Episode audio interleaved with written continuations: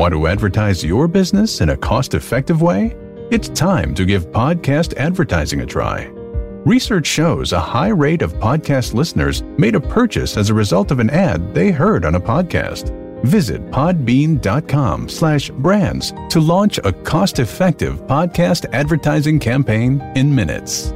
That's P-O-D-B-E-A-N dot com slash brands.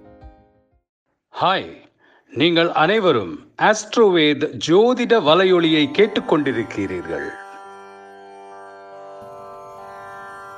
ॐ श्रीगुरुभ्यो नमः हरिः ॐ अतः केतुः कवचम्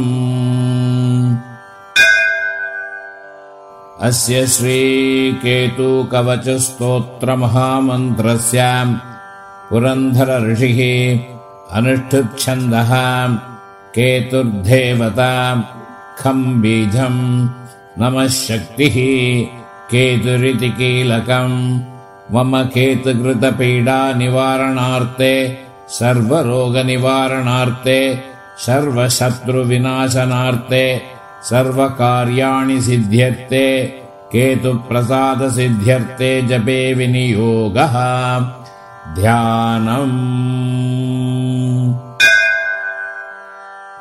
धूम्रवर्णम् ध्वजाकारम् द्विभुजम् वरदाङ्गतम् चित्राम्भरधरम् केतुम् चित्रगन्धानुलेपनम् वेडूर्याभरणम् चैव वैडूर्यमकुटम् पणिम् चित्राङ्गपादिकरसम् मेरुम् चैव प्रदक्षिणम् केतुम् कराळवदनम् चित्रवर्णम् किरीटिनम् प्रणमामि सदा देवम् ध्वजाकारम् गृहेश्वरम्।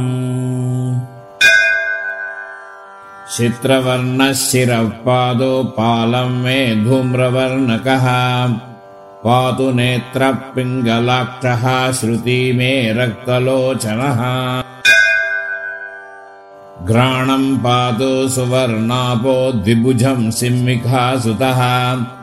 पादुकण्ठम् च मे केतुस्कन्दौ पातु गृहाधिपः।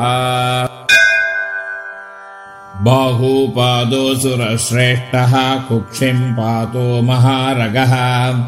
सिंहासनः कठिम् पातु मध्यम् पातु महासुरः ऊरूपादो महाशीर्षो जानुनी च प्रकोपनः। पादुपादौ च मे रौद्रः सर्वाङ्गम् रविमर्दकः।